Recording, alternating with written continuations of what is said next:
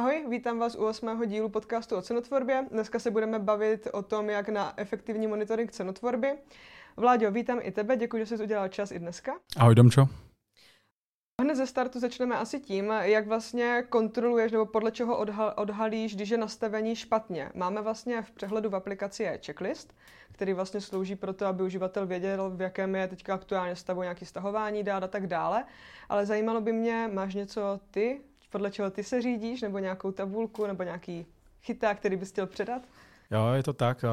Um, ten checklist samozřejmě eh, znám, vím, používám ho a je pro mě prvním takovým signálem, že hm, přejdu právě do svých checklistů nebo do svých postupů a jsem odkojený, odkojený optimalizací hm, feedu pro uh, vyhledávače zboží a tím pádem postupuju úplně stejně. Klidně se nebojím dát si, dát si audit uh, v Mergádu, ten mi ukáže zásadní chyby, to není nikdy nic proti ničemu a pak vlastně postupuju úplně stejně, jak třeba některé agentury, které optimalizují feedy, kontroluju, jestli mám všude nákupní ceny, u každého produktu.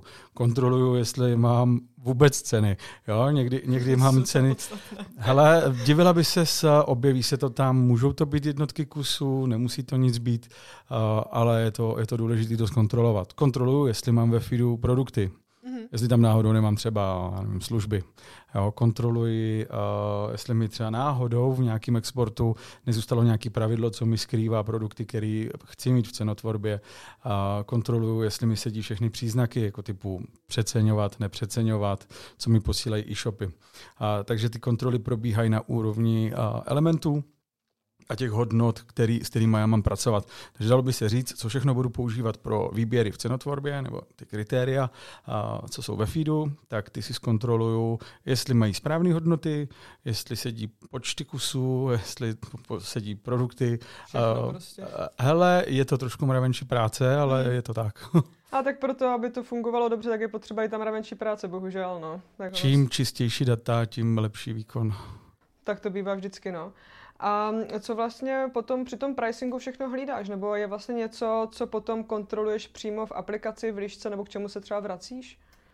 Zkontroluji si diagnostiku, když mám třeba feedy eh, zbožákaří, zbožákařský eh, Heuréku nebo zboží.cz, tam je to jednoduchý, tam se dá zkontrolovat i třeba spárovanost, ale třeba u ShopTetu, kde se to rozbíjí na varianty, ty čísla nesedí, takže to dávám takový tip, že nemusíte hnedka plašit, když to tam uvidíte, že eh, máte víc nespárovaných produktů, než je reálně na Heuréce, není to ten problém, jo? jde to potom do shopu mm-hmm. a zase se to prolítne úplně do jiného feedu, takže v tom je to v klidu.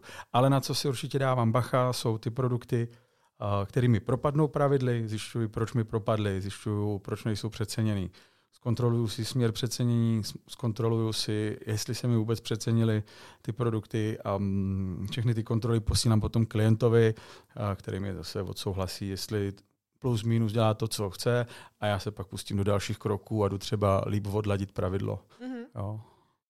Když jsme u těch pravidel, eh, samozřejmě nastavím si pravidla, nastavím si tam, jak chci, aby se ta cena pohybovala, nastavím si tam nějaký mantinely, i třeba pomocí těch nákupních cen, které vlastně v tom feedu jsou. Ale stalo se ti třeba, že se ti ta cena hýbala tam, kam jsi nechtěl?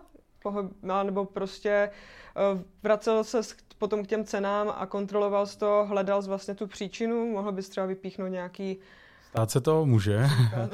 um, může se to stát, i když třeba je tam víc eh, pravidel, může se stát, když tam bylo víc testovacích pravidel, nebo když tam byl někdo, kdo tam něco testoval přede mnou, a, takže si projít ty pravidla, mm, jestli je tam splněná podmínka, že to má být níž, výš, stejně něco, to je asi první krok, který, kam bych jako se směřoval a druhý bych zkontroloval opět znovu prostě ty ceny, jo, nákupku, hmm. zkontroloval bych stupní cenu, mm, zkontroloval bych si elementy, jestli si náhodou něco někde jako neposílám špatně, jo, tohle by byla moje kontrola. Mm-hmm. Využíváš tady k těm kontrolám, co se týče vlastně vývoji těch cen, i například detaily pravidel v Pricing Foxu, po případě detaily produktu, historie vlastně? Tohle, tohle sleduju velmi pravidelně, je to vlastně jeden z těch indikátorů, jeden z těch ukazatelů, že mi skutečně ta cena něco dělá. Jo, a jsou to i reporty nebo obrázky, které potom posílám klientovi, aby viděl, že tady jsme to spustili a do té doby tam většinou je ten graf nějaká rovina, kdy s tou cenou se vůbec nic neděje, nebo s tím vývojem se nic neděje, pak je tam nějaký skok nahoru, dolů, pak to chvilku lítá zase nahoru, dolů, pak, to, pak se to chvilku drží, pak je nějaký víkend nebo něco. Jo, takže je to, je to důležitý ukazatel, který používám pravidelně. Co když uh, vlastně klient nebo uživatel zjistí, že se mu ta cena nepropisuje do feedu? Co by měl zkontrolovat v tomhle okamžiku nebo na co by se měl zaměřit? Zkontroloval bych si, jestli nemám blbě nastavený uh, výstupní ceny. To znamená, v záložce nastavení bych zkoukl, jestli tam nezůstal nějaký uh, PF priceovat element nebo nějaký jiný mnou vytvořený, anebo jestli náhodou uh, jsem si tam nevybral uh, třeba omylem vatový element, jo, že si posílám tu novou cenu do daní místo do ceny zdaní. Mm-hmm. Jo. Takže jestli mám správný uh, elementy, kam to mám zapisovat, uh, jestli mám co já vím, ten správný feed tam vůbec, jo, kam jsem ho napojil, uh, jestli, jestli jsem to správně napojil třeba na Heureku, jestli jsem třeba nezapomněl nebo neprohodil feedy, to, to, to jsou místa, kam bych koukal. Tady tímhle jsi mi trošičku nahrál, protože já jsem se k tomu chtěla dostat, eh, protože stává se vlastně, že uživatel nevidí tu cenu na Heuréce.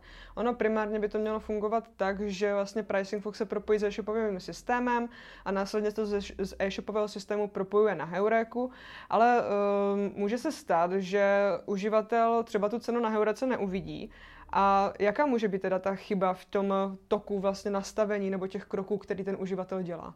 To je ono v, tom, v, to, v té lišce to je vždycky ty ceny, takže tam se to jo, nemusí... Tam ještě, se, ještě, tam, že jsi to dodal ty ceny a že to tam se to, tam, se to, tam se to nemusí tam se to nemusí jako kontrolovat, takže tím pádem cokoliv, nebo kamkoliv to jde z té lišky ven, jak to mám napojený, zkontroluji si XML, jestli, jestli používám to XML standardní, co jde jakoby z Mergado projektu, nebo jestli používám nějaký export, který má přímo liška v sobě, tak se kouknu, jestli to v tom je a jestli to je namířený tam, kam to má být namířený. To teda znamená pohoda nebo nějaký jiný systém, nebo rovnou do ShopTetu, jo, anebo jestli to používám napřímo, to už jsem jako taky zažil, taky nastavil, Jsou jestli, jestli, tam, jestli je tam to správný XML v té heuréce. Takže tyhle, ty, tyhle ty toky bych si zkontroloval mm-hmm. a pokud to tam je, no tak bych se asi začal škrábat na hlavě a přemýšlel bych, kde dal mi to jde, že to nevidím a kde se to zaseklo. Třeba u automatického exportu na ShopTetu se může stát, že ho máš zablokovaný, nebo že někdo měl nějakou chybu a víc jak šestkrát to spustil a po sedmí už se tam prostě nedostala aktualizace, mm-hmm. um, tak um, může být i taková situace, jo, že mm-hmm. se stane.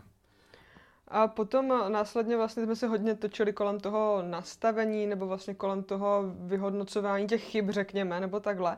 Ale když bych se dostala teda za to, že tady tohle všechno je v pořádku, tak využíváš co využíváš vlastně k analýze té cenotvorby, úspěšnosti vlastně té, té cenotvorby anebo dalšímu vyhodnocování? Dobrý, tak já přeskočím to moje oblíbený technický, že mi všechno svítí zeleně a, a rovnou... To je ideální a, případ, samozřejmě to tě jo, chválí. jo, ale tak pr- primárně si zkontroluju to, že mi to jede, že mi to dělá ten směr uh, ceny, který chci, že je spokojený klient v tom, že to v tom vidí taky. No a pak uh, vlastně začnu, začnu s kontrolou uh, těch výsledků. Mm. No, začnu kontrolovat všechny obraty celkově toho shopu, začnu kontrolovat náklady na všechny PPCčka, zbožáky, všude, kde mám nějaký placený kampaně, co to udělalo s cenou. Jestli se mi zvedla, no, tak asi mám problém, ale většinou ten efekt je to, že hledám, jestli za to stejný období, kdy to neběželo versus kdy to běželo, se mi třeba snížily náklady. Jo. A tohle jsou všechny ty aspekty, které kontroluju, které mají vliv přímo na to, protože ovlivňuješ ceny na shopu, takže to ovlivňuje potom všechny kanály mm. a tím pádem všechny kanály kontroluješ. A máš nějaký, jako řekněme, centrální kanál, když teda se kolem toho motáme, kde ty výsledky vlastně kontroluješ nebo vyhodnocuješ, nebo přeskakuješ opravdu prostě zdroj po zdroji a díváš se, jak se tam tomu vede? Tak první, první pohled stejně směřuje na objednávky, první pohled směřuje na konverze, a, takže čím přesnější zdroj těch tržeb mám, tak tam se prvně koukám. Nastavím si v období, domluvím se třeba s PPCčkařema, ale tento týden budeme spouštět eh, novou cenotvorbu, do té doby jsme to nikdy nedělali, prosím, v kampaních nic neplánujte, hmm. nechystejte, nechte to běžet, jak to je. Já si počkám pár dnů, změřím si období, a není to úplně ideální, vždycky je lepší rok versus rok, ale u té cenotvorby je výhoda, že ty to poznáš prakticky okamžitě, jestli to něco dělá nebo to mm. nedělá. Takže si změřím, aby mi se dělo období předchozí versus nově měřený. A vím, že mi tam nestoupily žádné anomálie v kampaních nebo v nějakých jiných úpravách a nebo vůbec úpravách na shopu. A pak mám absolutní jistotu, že jsem vlastně s cenotvorbou udělal ten správný krok. Mm-hmm. Vláďo, já ti budu držet palce a ti všechno furt svítí jenom zeleně. Vám děkuji, že jste si udělali čas na dnešní video. Příště se budeme bavit o diagnostice sortimentu, takže s vámi se loučím, děkuji za zhlédnutí a Vláďo, tobě přeju pěkný zbytek dne. Ahoj.